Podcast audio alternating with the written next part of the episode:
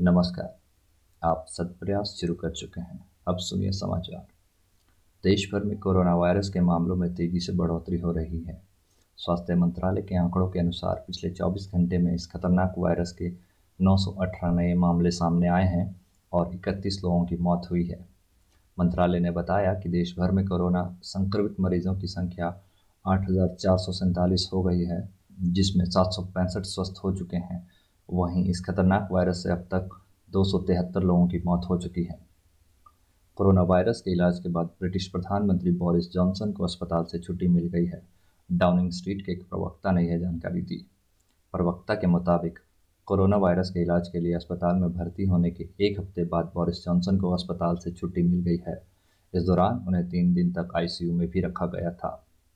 Boris Johnson ने उनकी जान बचाने के लिए राज्य वित्त पोषित राष्ट्रीय स्वास्थ्य सेवा के डॉक्टरों और कर्मियों को धन्यवाद देते हुए कहा कि वह उनके आभारी हैं। कोरोना की दहशत के बीच आज दिल्ली एनसीआर में चंद सेकंड के लिए भूकंप के झटके महसूस किए गए।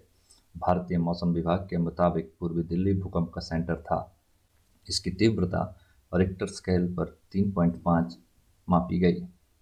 एक तरफ जहाँ कोरोना के चलते लोग अपने घरों में हैं, तो वहीं भूकंप के चलते लोग बाहर निकलते दिखाई दिए। रविवार को मुंबई में कोविड उन्नीस के एक ही दिन में सोलह लोगों के मरने का आंकड़ा सामने आया है, जबकि मुंबई सहित पूरे महाराष्ट्र में बाईस मौतें हुई हैं। मुंबई में एक दिन में मरने वालों की यह सर्वाधिक संख्या है। पिछले कुछ दिनों से राहत की सांस लेते दिखाई दे रहे नागपुर में भी चौदह नए कोरोना पॉजिटिव मिले हैं।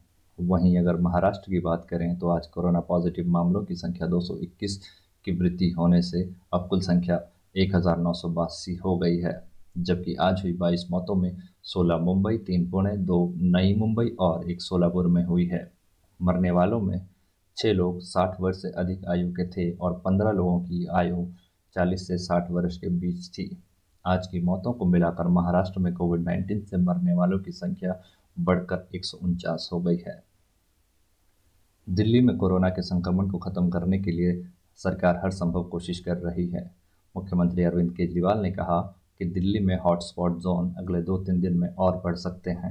उन्होंने कहा कि हम और ज़्यादा स्तर पर सैनिटाइजेशन का काम कर रहे हैं। खासकर रेड जोन और हॉटस्पॉट जोन में ज़्यादा से ज़्यादा स्तर पर सैनिटाइजेशन का काम किया जा रहा है। बता दें कि दिल्ली में हॉटस्पॉट जोन की संख्या बढ़कर तिरतालीस हो गई है।